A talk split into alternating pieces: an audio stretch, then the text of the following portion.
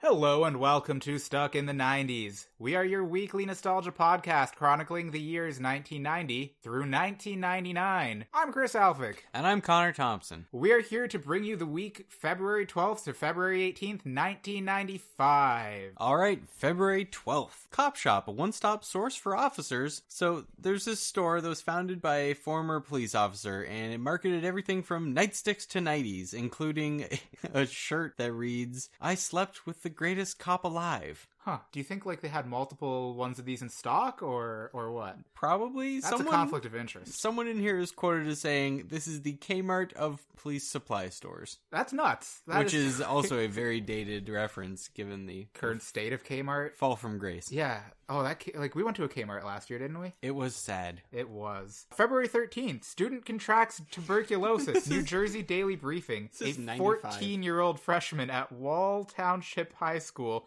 has contracted tuberculosis. Yes, this is 1995. That's all I have to say about that. Oof. February 14th, the bestseller Rules Time Tested Secrets for Making Your Marriage Work by Ellen Fine and Sherry Schneider was first released. The dating strategy expanded to Rules 3 by 2001, despite divorce plans by Ellen Fine.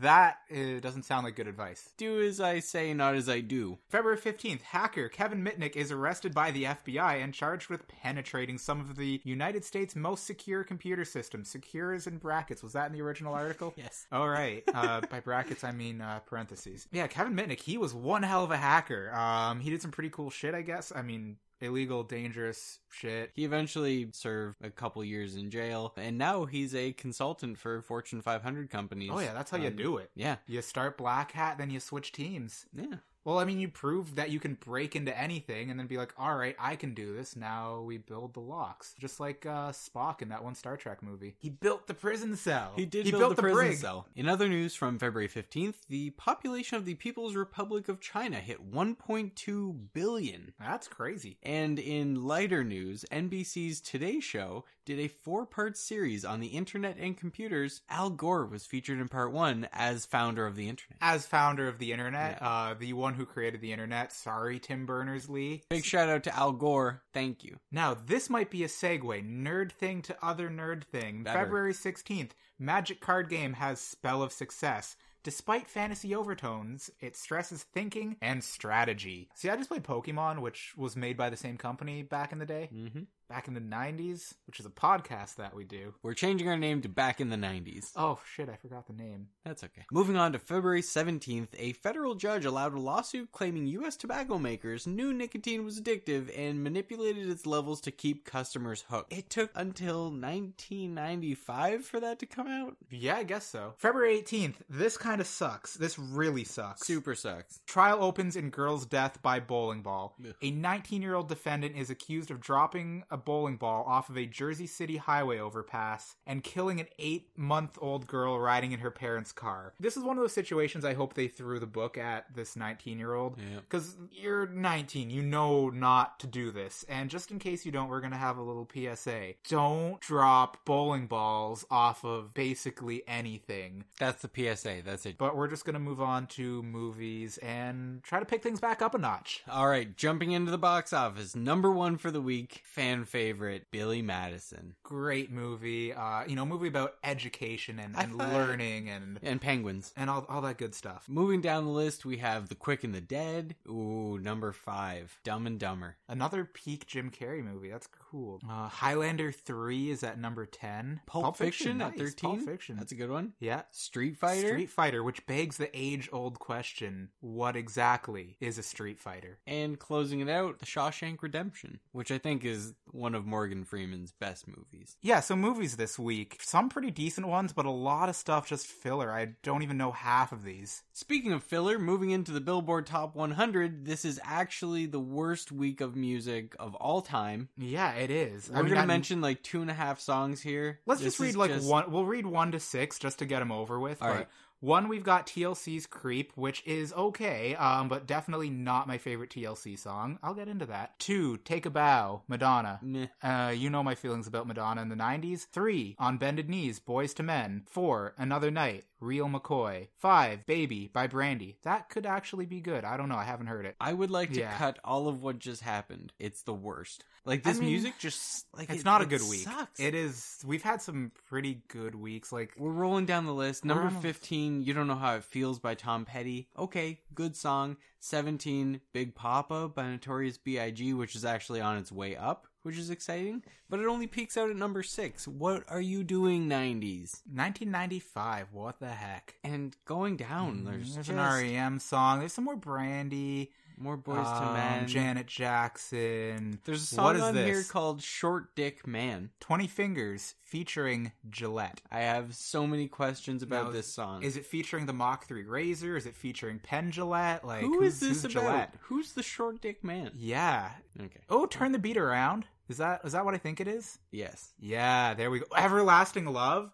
Okay, so we got Okay. some gems hidden in the Gloria dirt. This is- Estefan is... saving the day. yeah, thank you, Gloria. Holy shit, Everlasting Love. All right, you know what? Enough of Yeah, this. yeah. Yeah, Ugh, uh, gross. 1995 February music. Done. Thanks for nothing. Yeah. You're Um, useless. Let's get on to 90s news now. How about that? All right. This was a big moment for us at the podcast. We've never had such recognition before. So, uh, as you may know, Full House is coming back. Fuller House. It's coming back and it's gonna be even fuller. There's gonna be more people in the house. Carly Rae Jepsen's doing the theme song. We're Canadians. We have to appreciate that. Okay. Alright, so this week on Ellen, the first trailer for Fuller House debuted. Lots of cool stuff happening. We get to see where everyone's at in their lives a little bit. But at one point, this stuck out to both of us. Stephanie says to Kimmy Gibbler, You're stuck in the 90s. Stephanie, thank you for the shout out. Do you think that's a did shout-out to us? Yes, it absolutely is. We didn't expect to get on Ellen this early in the game, but we appreciate it. It's it's it's nice. Fuller House, 26th of this month. I'll be watching it on Netflix. Very exciting. so also this week, Ooh, the deleted footage from Mrs. Doubtfire. It was eight minutes and seventeen some odd seconds of deleted footage. Yeah, I went two into this scenes. thinking like Holy it's going to crap. be Robin Williams joking around. This is great. It was devastating. two super dramatic scenes. Oof. One takes place probably roughly in the middle of the movie after his kids find out that he's Mrs. Doubtfire. It's rough to watch. Like these scenes would have changed the movie from lighthearted and a little serious to very serious and also sad. It does change the tone, like so. I kind of agree with it with it being cut, but it's Yeah. really cool to see. I guess we won't get into it too much. The other footage takes place near the end of the movie. Just Google it if you want to see it. It is worth the eight minutes of your time. Now, I guess it's time for this week on. So every week we pick an episode of Seinfeld, Friends, or The Simpsons that aired this week, and we'll tell you about it. We're going to read you the plot. Newsflash, still Seinfeld. It is. Seinfeld is on fire yet again with a great episode. Season 6, episode 17, The Kiss Hello. Kramer tries to create a utopian society when he puts up pictures of all the residents of his and Jerry's building. Whenever Kramer tries to create something, that pretty much means it's going to be a good episode. So everyone in the apartment, when the episode opens, like no one really talks to each other. No one holds the door and no one cares. Kramer decides to do something about it. He puts up all the pictures. Everyone's Everyone's name underneath. everyone's names are on there. So everyone can say hello to each other. People are chatting. People are holding doors. Jerry does not Mm-hmm. Kissing like this. hello. Yeah. Oh, the yeah, obviously kissing hello. The, the little, like, the Italian, like, two cheek thing. Jerry's not a fan. Jerry is all antisocial. business. He wants to come and go, and that's it. Yeah. So eventually he he just has enough. He has a confrontation with someone, says, "No more kiss hellos. No more kiss hellos." He loses his mind. he loses it and ev- people do not take lightly to this they vandalize his picture But it went beyond the apartment too, because he went to the laundromat, and you know, as a, a relatively in the show famous New York comedian, he had his picture up at the laundromat, and that was taken down. Like this had far-reaching consequences in his daily life. so i guess the takeaway lesson from this is you just got to take a few seconds to uh, Kiss, to kiss hello. hello, You just gotta kiss hello. That's yeah, it. i guess so All right, that was Seinfeld. Moving on to our 90s spotlight. As we mentioned, this week, number one movie at the box office was Billy Madison. This week's 90s spotlight poses a question Adam Sandler, what happened? or did it ever happen Also, a good question.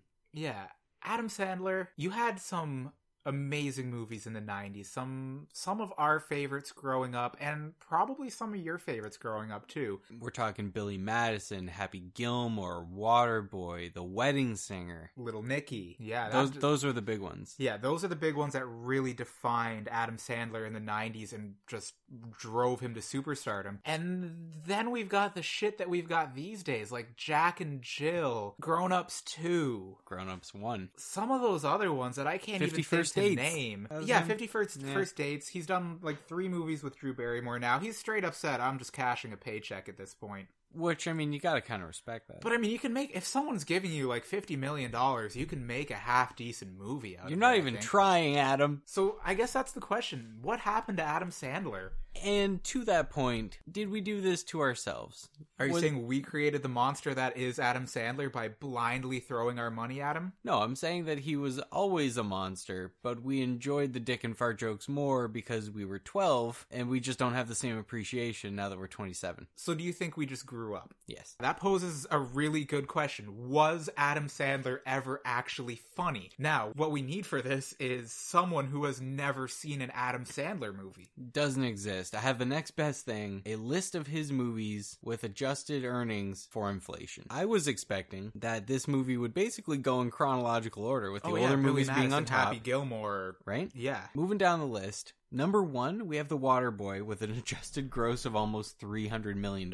This makes sense. Makes my heart warm. Big Daddy sits at number two right up there as well. But then it seems like it goes off the track because coming Mm-hmm. in right after that is The Longest Yard, then Anger Management, Mr. Deeds, Deeds, Click, Grown Ups Grown-Ups. 2, 50 First Dates. Hotel Transylvania 2's in there, which Yeah. is apparently a very good kids movie. I haven't seen it. But like if you look at these top 10, there are only two in there that I would consider classics. I mean, And The it- Waterboy makes sense at number one because that's when he would have been propelled into stardom. You know, it Yeah. took it took Billy Madison, it took Happy Gilmore to kind of get him there before people realized this isn't just some dude who used to be on SNL. This is a funny guy. High quality H2O. Water sucks. It really, really sucks.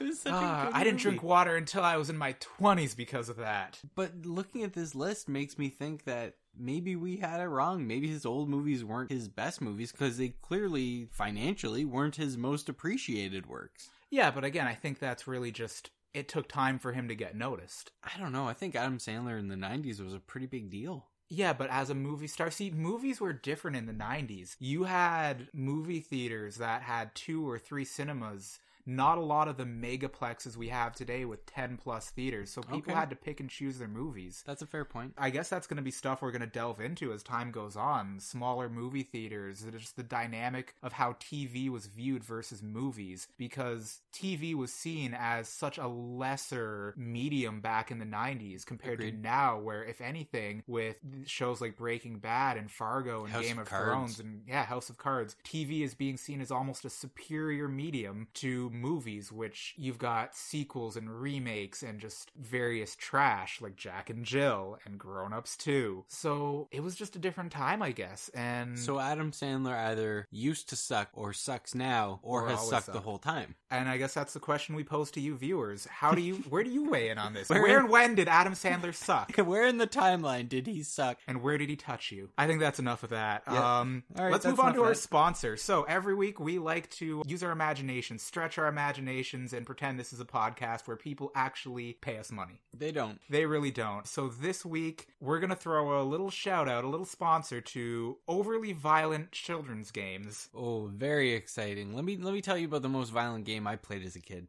We had a variant on wall ball, which I'm sure many of you have fond or not fond memories of. Very creative names. Our variant involved a super ball. So the kid throwing the ball would stand on the blacktop and bounce it against the wall. At my elementary school, at the back of the school, we were on a little bit of a hill, and all the other kids would stand on the hill. And as the ball flew over our heads, everyone would chase it from that grassy hill down to the field, and we would tackle each other to get to the ball. And then once someone got the ball, that wasn't enough. You couldn't just get the the ball and pick it up and game over. You had to run back up to the blacktop where kids would be trying to tackle you all the way up. I don't know if anyone got a concussion. I don't know how many lives were ruined. Broken bones, scarring for life. It was serious. It was a violent game. Yeah, at my school we just had we we had wall ball, which basically the motivation for playing this game was to not get pelted by a tennis ball. Or to pelt someone with a tennis ball. Yeah, I guess exact some revenge.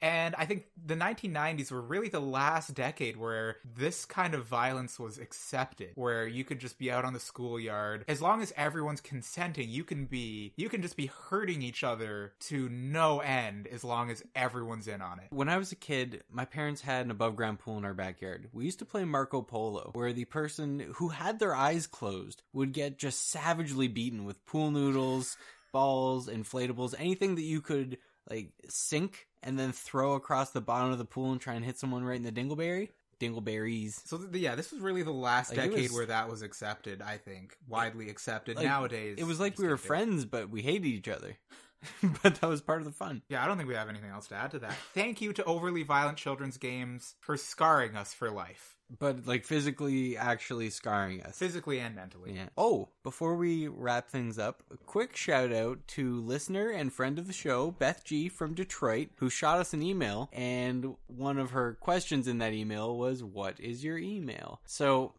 for those of you out there who want to check out our website and all of our stuff, 90s is 90s. So if you're emailing us, it's stuck in the 90s using the number 90. Obviously, you can find us stuck in the 90s on Facebook. You're listening to this podcast, so you got that far. Well done. Yeah, look at the podcast name and add at gmail dot podcast at gmail dot com. Anyway, shout out to uh, Beth for pointing that out. Thank you. And thanks for discovering the email. I mean, I Yes. guess you had to. We got a record setting two emails last week. All right, and while Connor said that, I snuck over and got out the game of Life Wheel because, again, we forgot. Yeah, we're not good at this. Yeah, but at least it was on the top of the pile of games, so hey, whatever. Yeah, let's give this a spin. Next week, we are doing February 19th to 25th, 1990. Awesome. Okay, so we are revisiting our first year. We're going to be heading back to 1990, and we'll see what's up then. For now, are we, are we still saying the podcast is now over?